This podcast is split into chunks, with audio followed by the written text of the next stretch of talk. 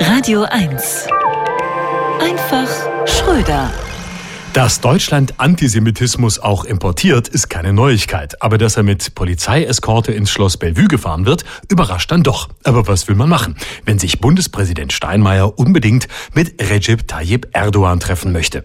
Große Enttäuschung allerdings bei allen, die Erdogan Bullshit-Bingo spielen wollten. Es fielen weder die Worte Terrorstaat noch Freiheitskämpfer für die Terroristen der Hamas.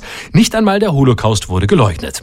Dafür sprach Erdogan überraschend von 10.000 von Israel genommenen Geiseln, die niemand auf dem Zettel hatte, nicht mal Israel selbst. Aber klar, die deutsche Politik braucht Erdogan, um Geflüchtete zurückzuhalten und um den Nachschub von Flüchtlingen sicherzustellen. In Baden-Württemberg etwa stellen Flüchtende aus der Türkei den größten Posten, noch vor Migranten aus Syrien und Afghanistan. Flüchtende aus der Türkei werden zusätzlich zu 81 Prozent anerkannt, Kurden aber nur zu 12. Vermutlich, weil man einerseits großes Vertrauen in den Rechtsstaat Türkei hat und andererseits doch so großes Vertrauen auch wieder nicht. Er ist halt ein Lausbub, der Recep, der einerseits eine ethnische Minderheit bombardieren lässt, andererseits Israel als Kriegsverbrecher bezeichnet, weil es sich gegen den Überfall von Terroristen wehrt.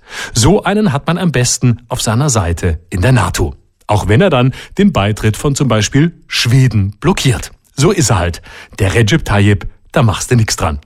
Gilt natürlich auch, wenn Erdogan bei der Pressekonferenz dann anfängt, einen Journalisten für seine Frage zu beschimpfen. Das war natürlich bewusst verletzend, aber immerhin nicht in Gedichtform. Sonst hätte der Kanzler bestimmt etwas dazu gesagt. Aber wenn Erdogan auf deutsche Journalisten losgeht, ist es am besten nichts zu sagen oder allenfalls, wenn sie schon ein paar Jahre im Knast gesessen haben. Für detailliertere Informationen dürfen Sie gerne Dennis Yücel anrufen.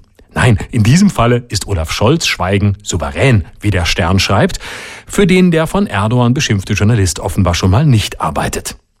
Nicht berichtet wurde auch, wie der aufgebrachte Erdogan am Ende wieder besänftigt wurde. Vermutlich, indem man auf alle provokativen Fragen verzichtet hat, wie etwa auf die, warum über ein halbes Jahr nach dem verheerenden Erdbeben in der Türkei bei vielen Opfern immer noch überhaupt keine Hilfe angekommen ist.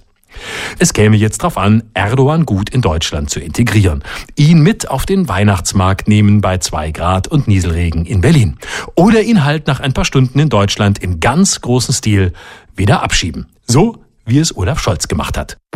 Florian Schröder. Immer dienstags im schönen Morgen und jederzeit auf radio1.de.